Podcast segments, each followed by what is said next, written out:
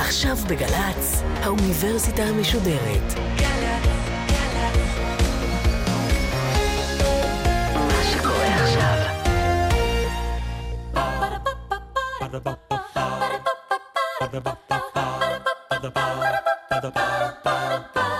האוניברסיטה המשודרת מציגה מסע סביב רעיון, והסמסטר מציאות. והפעם הפרופסור אביעד קליינברג, ראש בית הספר להיסטוריה באוניברסיטת תל אביב, עם ממציאים מציאות על ההיסטוריה והכותבים אותה. עורכת ראשית, מאיה גאייר.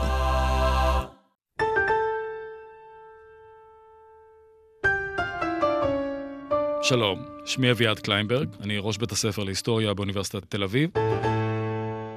אני עוסק בחקר הדת, בעיקר בתקופות אה, של בין שלהי העת העתיקה לסוף אה, ימי הביניים. כתבתי ספרים שונים על הנצרות, על אה, פולחן הקדושים, על הורי קדושים, על חטאי המוות, ועכשיו סיימתי ספר שעוסק בהיבטים החושניים של האל בתרבויות הנוצרית והיהודית. הפעם אני אדבר, כפי שנתבקשתי, על ההיסטוריה ויחסה המורכב, אפשר לומר, למציאות. מה עושה ההיסטוריה? ההיסטוריה עוסקת בתיעודה של המציאות ובפירושה. זאת היומרה הראשונה והחשובה ביותר שלה. היא לא עוסקת בעולמות אפשריים, היא לא עוסקת בשאלות מופשטות, כלומר, במה היה קורה בעולם שבו כל בני אדם נוהגים בצורה רציונלית לחלוטין, אלא בעולם כפי שהוא, במה שאכן קרה.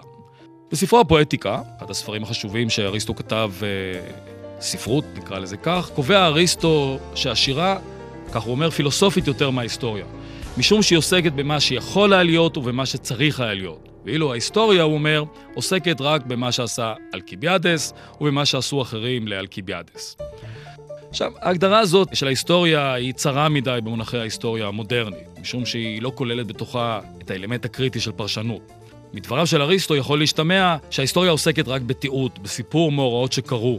למשל, הייתה מעין מצלמה תרבותית שמשחזרת במילים את מה שעשה אלקיביאדס ומה שעשו לו אחרים. כיום, ספק אם חיבור שלא מציע פרשנות, סיפור שכל כולו רשימת אירועים, היה מתקבל בקהילת ההיסטוריונים כיצירה הראויה לשם היסטוריה. ההיסטוריה מתחילה במעשיהם של אלקיביאדס ובני זמנו, אבל עוברת מהר מאוד להסברים. למה פעל אלקיבאדס כפי שפעל, למה הגיבו אחרים למעשיו כפי שהגיבו, מה היו ההשלכות של המעשים האלה. יתרה מזאת, ההיסטוריה המודרנית אינה רואה את עצמה מוגבלת לתיאור מעשיהם של אנשים חשובים כמו אלקיביאדס. היא עוסקת גם בקולקטיבים, כמו מדינת האתונאים או האליטה האתונאית, וגם בתופעות, כמו הכלכלה היוונית במאה החמישית לפני הספירה, או היחס לילדים ולעבדים בעולם העתיק, או הדרך שבה חוו בני תקופות שונות את היחס בין בני אדם לטבע למשל.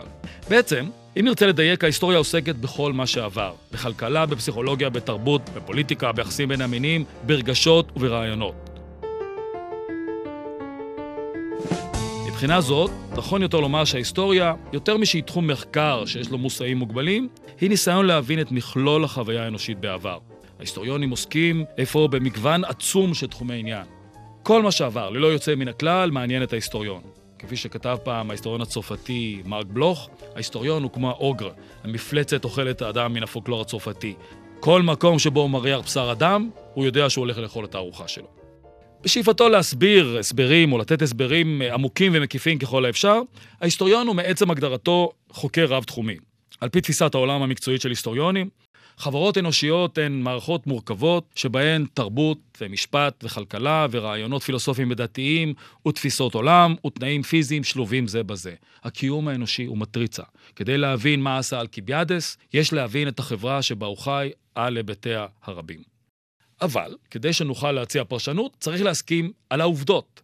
פירוש המילה פקטום, עובדה בלטינית, הוא מה שנעשה. כדי שנוכל להציע פירוש למערכה הרת האסון של צבא אתונה בפיקודו של אלקיביאדס בסיציליה, במהלך מלחמת הפלפונז בין אתונה לספרטה, עלינו להסכים שהייתה מלחמה כזאת. שהיה ניסיון אתונאי לפלוש לסיציליה, ושהניסיון הזה אכן כשל. עלינו להסכים שאלקיביאדס היה ונברא, ולא משל היה. ללא הסכמה הזאת, אנחנו עוסקים לא ב facta, עובדות, אלא ב ficta, כלומר בדברים מומצאים, בבדיון, ב fiction.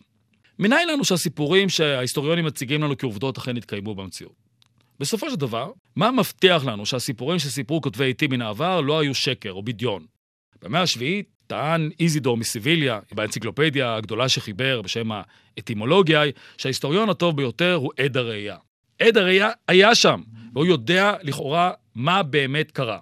הבעיה היא שרוב ההיסטוריונים לא היו עדי ראייה של הדברים שעליהם הם כותבים, וגם אם היו נוכחים באירוע היסטורי מסוים, קרב ווטרלו, נאמר, סביר להניח שראו רק חלק קטן מן התמונה הגדולה, וסביר עוד יותר, שבלא מחקר נוסף לא יבינו מה הייתה משמעות האירוע שבו השתתפו, מה היו הכוחות שהניעו אותו ומה היו השלכותיו. בטרם אנסה להשיב על השאלות האלה, אספר לכם סיפור. ההיסטוריה, כפי שמעיד שמה, storia באיטלקית, histoire בצרפתית, היא קודם כל סיפור. הנה הסיפור. במאה ה-13 מבקר האינקוויזיטור והתיאולוג הצרפתי אתיאן דה בורבון בכפר קטן מדרום לעיר ליון שבצרפת. כמו שאינקוויזיטורים אוהבים בדרך כלל, הוא שואל את האוכלוסייה המקומית, מה הן הפרקטיקות הדתיות שלהם? מה הדברים שהם עושים? אוקיי, הם הולכים לכנסייה, מה עוד? והם אומרים שכאשר הילדים שלהם חולים, או כאשר הם חושדים שהילדים שלהם הם ילדי חילוף, ילד חילוף זה אומר, עכשיו פונה להורים צעירים, אם הילד שלך, במקום לישון 23 שעות ביממה, במקום להיות שמן, רגוע ולחלוטין לא מציק להורים שלו, צורח כל הזמן, מתעורר כל חמש דקות, לא רוצה לאכול ומטריד, יש חשד סביר שהילד הזה הוא לא הילד האמיתי שלך, הוא הילד של הפיות שהחליפו את הילד שלך ונתנו לך את הילד שלהן, המעצבן והמרגיז. מה עושים במקרה כזה? הם אומרים, במקרה כזה אנחנו הולכים אה, ליער ואנחנו מטפלים בילד הזה על ידי טקסים מסוימים שמוקדשים לגיניפור, אנחנו מוצאים שני עצים, מעבירים את הילד מיד ליד, טובלים אותו בנהר, אחרי זה משאירים אותו במקום, משאירים אותו לאיזשהו זמן ואומרים לפיות, תיקחו את הילד המעצבן שלכם ותחזירו לנו את הילד השמן שלנו. יפה, הוא אומר, מי זה הגיניפור הזה? אני לא מכיר אותו. הם מספרים לו סיפור. תשמע, לפני שנים רבות, הייתה באזור טירה. ובטירה היו אבא אציל ואימא אצילה וילד אציל וכלב אציל, זרזיר מותניים, והיחיד שלא היה אציל בתוך כל הסיפור הזה זה הבייביסיטר. ההורים השאירו את הבייביסיטר עם הילד, הבייביסיטר הבריזה, ומן היער מגיח נחש גדול, הוא מתנפל על הילד בעריסה. הכלב, זרזיר המתניים, מזהה את זה, מתנפל על הנחש, נאבק בו, נושך אותו ומצליח להרוג אותו. כמובן בתהליך הזה ההריסה נהרסת והילד אה, מכוסה בדברים, אבא ואימא שומעים את הרעש, מגיעים חזרה הביתה. מסתכלים, האבא כמנהגם של האצילים לא חושב פעמיים, מבין מה קרה, כלומר הוא חושב שהוא מבין, זאת אומרת, זה ברור שהכלב נשך או הרג אולי את התינוק שלו, שולף את החרב שלו ועורף את אה, ראשו של הכלב. אוקיי, מה כל זה קשור לגיני פור? שואל אותם האינקוויזיטור. אה, אומרים האיכרים, שמו של הכלב הוא גיני פור. אחרי שהטירה חרבה, אנחנו שמנו את הכלב בבאר, וכל הדברים האלה מוקדשים לו. האינקוויזיטור לא אוהב את הסיפור הזה, כי בכנסייה הקתולית לא עוסקים בפולחן של כלבים. הוא מוצא את הבאר, הוא חופר בבאר, הוא מוצא שם את מה שהוא חושב שזה השרידים של הכלב הקדוש הזה, ועושה נו נו נו לאיכרים, לא מעניש אף אחד, כי הם חבורה של איכרים מטומטמים, זה לא מעניין אותו, ונעלם משם, נשאר לנו הסיפור.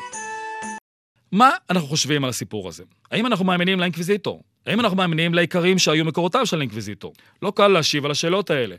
על פניו דומה שאין לאיכרים סיבה להמציא סיפור כזה. פשוט יותר היה להמציא קדוש אנושי, או מוטב להיתלות בקדוש אנושי קיים. אשר לאינקוויזיטור, לא ברור מה הוא הרוויח מהסיפור, אם בדה אותו מליבו.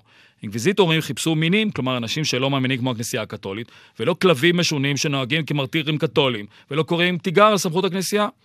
כאמור, אתיין, שמו של האינקוויזיטור, לא העניש את האיכרים, הוא עצר את הפולחן והלך לדרכו. עברו שנים, מאות שנים, וההיסטוריון הצרפתי ז'אן קלוד שמיט החליט לבחון את הפרשה. ב-1979 פרסם ספר חשוב על האפיזודה הזאת. זרזיר המותניים הקדוש, גיניפור, מרפא הילדים מאז המאה ה-13. שמיט גילה שני דברים בעלי חשיבות. ראשית, סיפורים על כלבים צדיקים שהצילו תינוקות והומתו על לא עוול בכפם, רווחו בסיפורי עם בארצות שונות באירופה. מקורו של הסיפור בהודו כנראה, שם הגיבור הוא בכלל נמייה, מכרסם שניזון מנחשים. בשלב כלשהו, שאיננו יודעים מתי, התגלגל הסיפור לאירופה ולדרום צרפת. על אף שאי אפשר להיות בטוח בכך לחלוטין, סביר להניח איפה שהסיפור מומצא. לשמיט היו הסברים מעניינים מאוד על השאלה מדוע בחרו העיקרים לספר לאינקוויזיטור דווקא סיפור זה. העובדה השנייה, מוזרה עוד יותר, התגלתה בחפירות ארכיאולוגיות שערך שמיט באזור. ביער, ליד הנהר, התגלו שרידים של נעלי תינוקות וצעצועים, שהחדשים ביותר ביניהם היו מן המאה ה-20. פולחן היה איפה, ועל אף מעשיו של האינקוויזיטור, הוא נמשך בפועל וללא מפריע עד זמננו ממש. מה אנחנו יכולים ללמוד מן הסיפור על הכלב הקדוש? ראשית, שמעמדם של נתונים היסטוריים, אני נמנע במכוון מן המונח עובדות, יכול להשתנות. עד לפרסום ספרו של שמיט, היו רבים בקהילת ההיסטוריונים שסברו שכל הסיפור שסיפר האינקוויזיטור אתיאן דה בורבון הוא המצאה שנועדה להגחיך איכרים. שנית, שההיסטוריון אינו פועל בחלל ריק, עוד נחזור לעניין זה. היסטוריונים והיסטוריוניות נעזרים בעבודתם של אחרים, במקביל לתעודות היסטוריות כמו פרוטוקולים של אינקוויזיטורים אחרים, ומידע נוסף על אמונותיהם של איכרים בצרפת במאה ה-13 על ידי חילוף ועל רפואה עממית, שמיט נעזר בממצאים ארכיאולוגיים וחקר הפולקלור. אלו אפשרו לו להציע תמונה מורכבת יותר, שרובנו סבורים שהיא משכנעת לפחות עד שימצאו נתונים נוספים כתיאור היסטורי של המציאות במאה ה-13. מה עוד אנחנו יכולים ללמוד מן הסיפור? שלא פעם, אולי בדרך כלל, ההיסטוריון לא טוען שהסיפור שהוא מספר על העבר זהה לעבר. ייתכן שכולנו נסכים שנשיא ארצות הברית ג'ון קנדי נרצח בדאלאס, טקסס ב-1963. From Dallas, Texas, the flash, apparently official, President Kennedy died at 1 p.m. Central Standard Time. אבל אפילו אירוע פומבי כל כך, שהיו לו המוני עדי ראייה מותיר ספקות. אמנם היה הרווי אוסוולד הרוצח, ואם כן, בשם מי ולשם מי? The only eyewitness who claims to have seen Lee Harvey Oswald firing a shot said that Oswald was standing up when he was firing. A normal sized man could not possibly have fired from that window without shooting through glass. And therefore, this witness, who wasn't wearing his glasses at the time, could not possibly have been accurate. האם במהלך מלחמת העצמאות נערך טבח בטנטורה? הדעות חלוקות. גם אם נורו אנשים במקום, לא בטוח שהאירוע מצדיק את ההגדרת טבח. על אף שמדובר באירועים שיש להם לכאורה מספר גדול של עדי ראייה, הדעות בעניינם חלוקות אפוא. כל זה נכון עוד יותר לגבי עניינים שיש להם מעט עדי ראייה ומעט מקורות. מה בדיוק נאמר בפגישות בארבע עיניים בין נתניהו למוזס שלא הוקלטו? ניהלנו את זה ב-2009. אתה שכחת אולי. נתניהו משיב, לא שכחתי בכלל. מוזס, כבר היינו בסרט הזה, עשינו את זה. קשה לדעת. האם ניתן לסמוך על מקור יחיד לאירוע היסטורי? בברית החדשה נאמר למשל שהרומאים הכריזו על מפקד אוכלוסין בזמן לידתו של ישו. זהו מקור יחיד. האם אפשר לסמוך עליו? התשובה לא פעם עניין של טעם.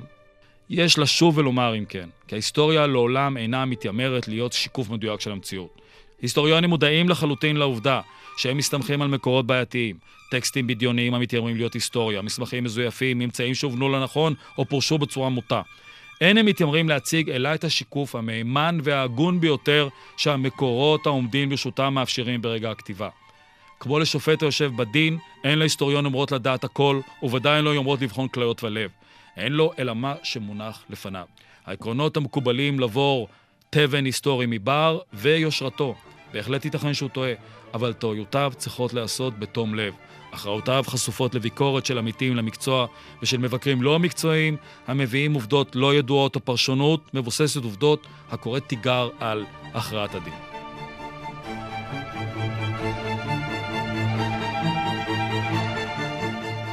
אבל הביקורת העיקרית בעשורים האחרונים על יומרת ההיסטוריה לשקף מציאות אינה ברמה הפילוסופית.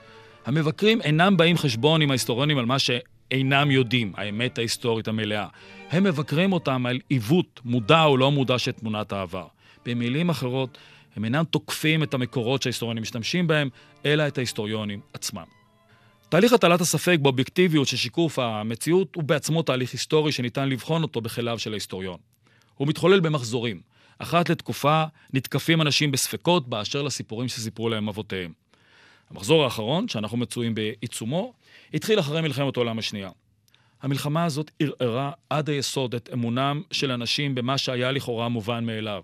דורות של מנהיגים סמכותיים שידעו או טענו שהם יודעים מה טוב בשבילנו, הובילו את המערב לאסון הגדול ביותר בתולדותיו. We may allow ourselves a brief period of rejoicing. But let us not forget for a moment the toils and efforts that lie ahead. בשנות ה-60 קראו בני הדור ה baby boom תיגר על הפוליטיקאים שהבטחותיהם לא קוימו, על הכנסייה שהתבררה כמשענת קנה רצוץ מוסרי מול כוחות הרוע הנאצים, על מערכת החינוך שלימדה לציית ולא לבקר, על היחסים בין המינים שהפלו לרעה נשים בשם העיל והאינטרס הציבורי, על היחס למיניות שדיכא תשוקות שנראו פתאום לגיטימיות בעיני הצעירים. על יחס למדינה וללאום, שנראה פתאום כמתכון בטוח לפשיזם ואף גרוע מזה. מאליו מובן שלספקנות החברתית-פוליטית הזאת היו ביטויים אינטלקטואליים. כפי שציינתי, הביקורת החדשה לא התמקדה בביקורת פילוסופית על טענות האמת של ההיסטוריונים. היא הייתה פוליטית-חברתית והתמקדה בנרטיב ההיסטוריוגרפי. במילים אחרות היא טענה שגם אם כל העובדות בספרי ההיסטוריונים נכונים, אין עובדות אלטרנטיביות, הדרך שבה הן מוצגות, הנרטיב, מוטה ולא פעם נועד לקדם אינטרסים קונקרטיים של אליטה כלשהי במסווה של הצגה אובייקטיבית של המציאות. זה לא התחיל בשנות ה-60 וה-70 של המאה ה-20. אפשר לטעון שהביקורת על הנרטיב ההגמוני התחילה עם טענתו של קרל מרקס, שמאחורי המילים הגדולות על מוסר וערכים עומדים אינטרסים כלכליים, שליטה באמצעי הייצור. אפשר לטעון גם שהפסיכואנליזה של סיגמונד פרויד הייתה בבחינת הטלת ספק גורפת בשיח הגלוי של מערכות תרבותיות, בעיקר במקרה של פרויד, בדת שפרויד ראה בסדרה של הצדקות מיתיות לדחפים יצריים מודחקים. אפשר לטעון שהתקפה של פרידריך ניטשה על הרציונליזם המערבי כמאמץ דכאני לסרס את הדחפים היצירתיים בשם מה שהוא כינה מוסר עבדים, הייתה מהלך של הטלת ספק בתרבות המערבית ובשיח הרשמי שלה. אפשר לטעון שמחקריהם של אנתרופולוגים, מפרנץ בועז ועד אבנס בריצ'ארד, מרגרט מיד וברוניסלב מלנובסקי הראו שתרבויות פרימיטיביות במרכאות כפולות לכאורה אינן נטולות היגיון וילדותיות אלא ביטוי לאפשרויות חברתיות ותרבותיות המערער את ההנחה שרק התרבות המערבית היא רציונלית ומוסרית, ושכל זה יצר מעין רלטיביזם תרבותי רב השפעה. כל הטענות הללו נכונות. הביקורת על תפיסת המציאות במחצית השנייה של המאה ה-20 לא נבראה יש מאין. היו לה שורשים היסטוריים. ועם זאת ברור שהיא לקחה את הטענות הללו צעד נוסף קדימה במה שכונה מאז הפוסט-מודרניזם.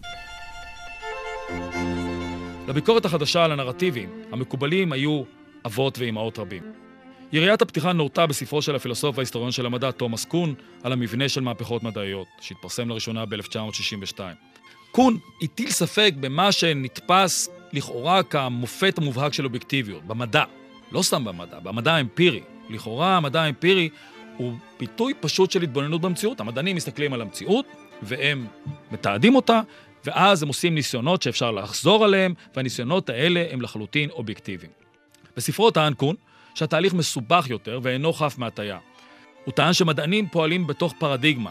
הפרדיגמה מבחינתו היא מעין נרטיב על פרשני.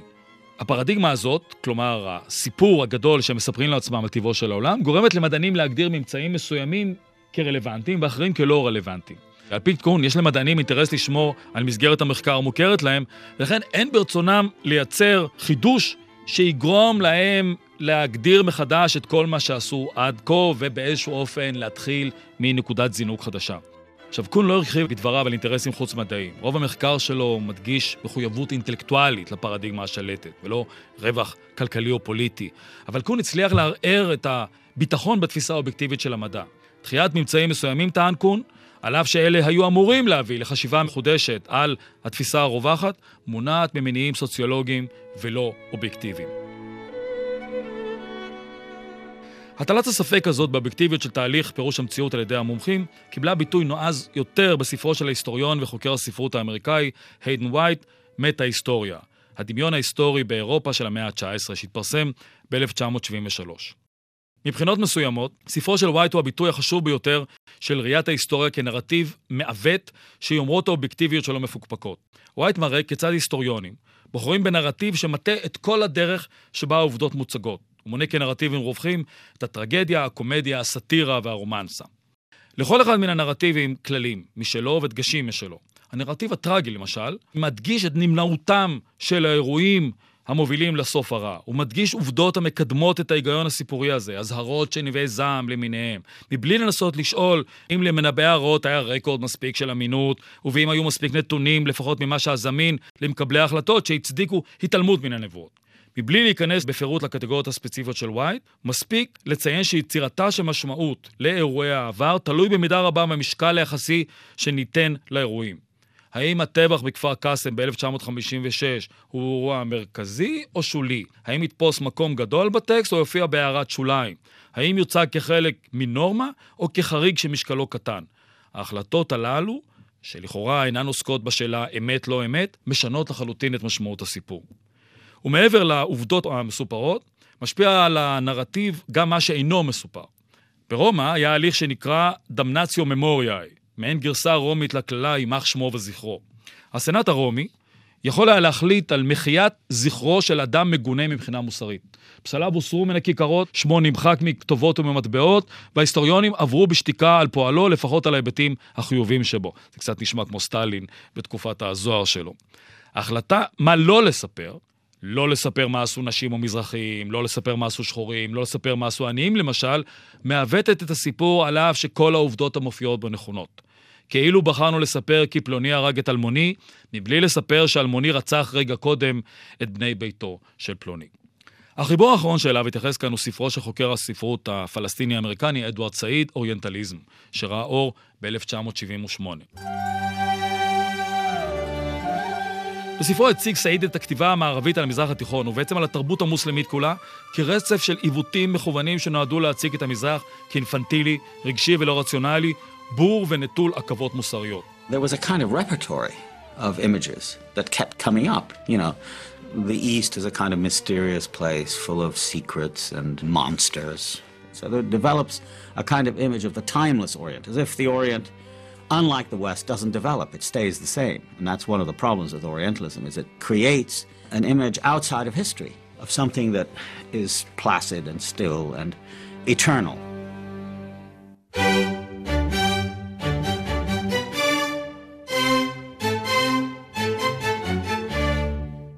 הטענות הללו, טען סעיד, היו כרוכות בחצאי האמת ובהשתקה של כל מה שלא התאים לתיאוריה. בניגוד לשני קודמיו, הדגיש סעיד את המניעים הפוליטיים המובהקים של הכתיבה האוריינטליסטית.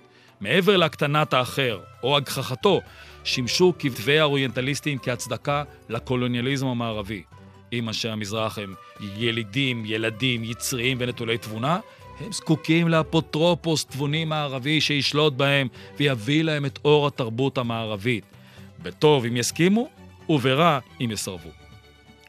אפשר היה להזכיר הוגים נוספים. מסימון דה בובואר שספרה המין השני בחן את המנגנונים שבעזרתם הוצגו נשים במונחים דומים לאלה שבאמצעותם הצדיקו כתבי האוריינטליסטים את שיעבוד המזרח, ועד מישל פוקו שהציג בספריו את צדדיה האפלים של הנאורות המערבית, אידיאולוגיה שהכריזה הכרזות רמות על שוויון וחופש, ושללה לא פעם זכויות, חירויות וחיים בשם התבונה. אולם לצרכנו די באלה. התפיסה שרואה בהיסטוריונים יצרני נרטיבים המשרתים אינטרסים פוליטיים וכלכליים, היא כיום חלק אינטגרלי מן השיח הציבורי. טענתו של ההיסטוריון כי הוא מספר את המאורעות כפי שבאמת היו, נתקלת במשיכת כתפיים. באמת היו? הוא מספר את הנרטיב שלו. ישנם גם נרטיבים אחרים. What if you're wrong?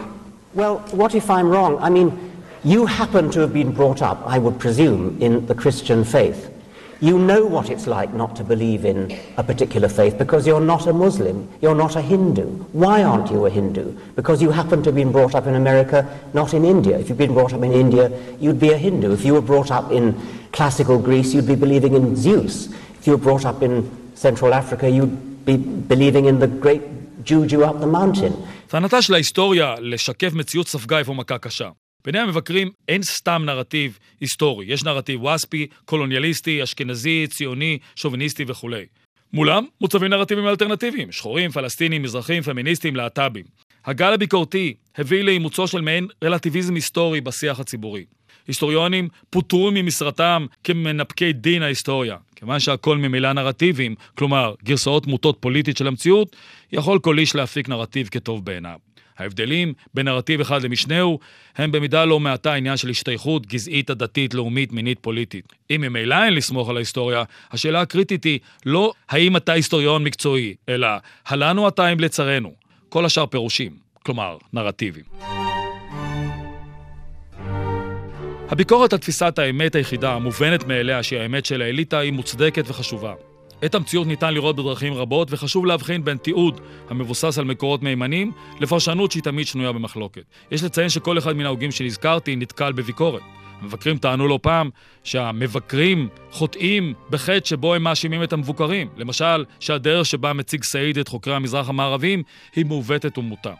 אבל בלי להתייחס למעלות ולחסרונות של כל אחד מהם, ברור שהמהלך של הטלת ספק בנרטיב האחד היה פורה ומשחרר. בזכות הביקורת של ההיסטוריונים החדשים על הנרטיב הציוני הקנוני למשל, נחשף לא מעט ידע חשוב על הפנים הפחות נוחות לנו בנרטיב הציוני, של אומה המתגוננת כנגד הבאים לכלותה. נחשפו מעשי עוול כלפי אוכלוסייה אזרחית, ונוצרה תמונה מורכבת יותר של המאבק הישראלי-פלסטיני. בזכות הביקורת הוקדשו זמן ומאמץ לחשיפת הסיפור של נטולי הכל, מיעוטים, נשים, חריגים. אלה עניינים חשובים שספק אם היו צפים לתודעה לולא ביקורתם, גם אם מוגזמת לפעמים, אבל משכנעת של הפוסט-מודרניסטים. אלא שגם לסיפור הזה יש פן נוסף. ההתקפות על תפיסת האמת הפכו לא פעם, כפי שאמרתי קודם, להתקפות על מושג האמת בכלל. זהו מהלך מסוכן. האמת המדעית, ההיסטורית, כמשהו שיש לשאוף אליו, ושניתן להגיע לקירובים גדולים יותר ופחות אליו, אינה כלי לשעבוד. כלומר, מעתה כולם צריכים לחשוב אותו דבר, אלא לשחרור. משום שהאמת אינה תוצר פוליטי של צרכיה של קהילה, ולפחות אינה רק תוצר פוליטי. היא מאפשרת לנו ללכת נגד הזרם ולסרב לקבל את סמכותם של אדוני השיח הציבורי. אני יכול להיות אשכנזי המקבל את הפרשנות המזרחית להיסטוריה, לא משום שאני תומך במזרחים אידיאולוגית, אלא משום שהיא בת תוקף בעיניי. במאה החמישית, לפני הספירה, אמר זאת יפה אריסטו בדברו על מורה אפלטון. אפלטון אמר אריסטו, הוא ידידי, אבל האמת, ידידה גדולה יותר.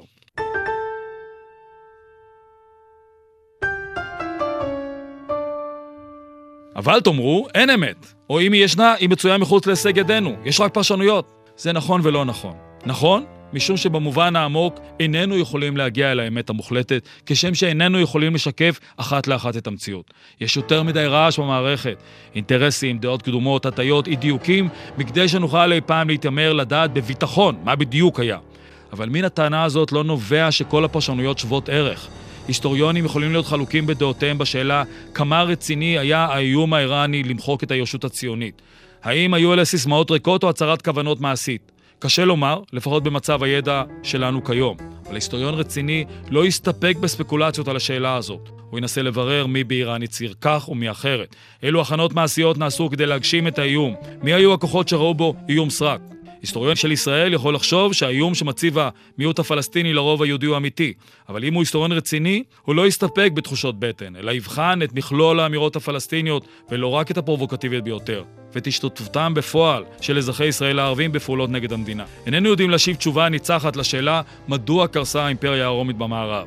אבל היסטוריון רציני לא יטען שהמערב ניגף אחת ולתמיד כתוצאה מפלישת הברברים אליו במאה הרביעית. זה פשוט לא מסתדר עם העובדות. יותר מדי זמן עבר בין הפלישות להתמוטטות השלטון הקיסרי במערב, ויותר מדי גורמים נוספים פעלו את פעולתם. היסטוריון רציני ייקח בחשבון גם עובדות שאינן מסתדרות עם העדפותיו הפוליטית. שכן, גבירותיי ורבותיי, יש בנמצא היסטוריונים רציניים. הם מודעים למגבלותיהם, הם מודעים להטיותיהם ומשתדלים להתגבר עליהם. הם בוחנים בזהירות ובשיטתיות את כל המקורות הזמינים. הם מצליבים עדויות, הם לומדים היטב את נושאי המחקר שלהם ומצרפים למחקריהם מראי מקום, הפניות למעוקרות המאפשרים לעמיתיהם לבחון את טענותיהם ולקרוא עליהם תיגר. ולא פעם היסטוריונים, גם מאותו מחנה פוליטי, אכן קוראים תיגר זה על פרשנותו של זה, ואפילו הפרשנות הנוחה להם ביותר.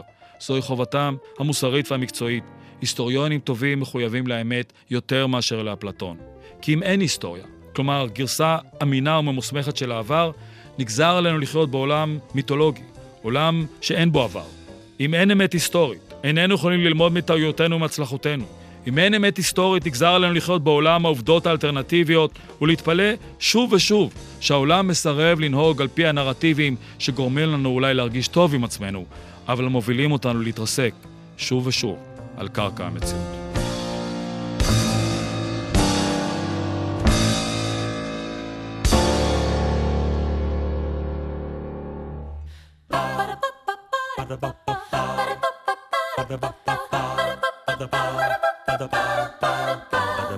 האוניברסיטה המשודרת, מסע סביב רעיון. הפרופסור אביעד קליינברג, ראש בית הספר להיסטוריה באוניברסיטת תל אביב, עם ממציאי מציאות על ההיסטוריה והכותבים אותה. עורכת ראשית, מאיה גאייר, עורכת ומפיקה, אחינועם קפון. מפיקה ראשית, אביגיל קוש. מנהלת תוכן, מאיה להט קרמן. האוניברסיטה המשודרת, בכל זמן שתרצו, באתר וביישומון של גל"צ, וגם בדף הפייסבוק של האוניברסיטה המשודרת.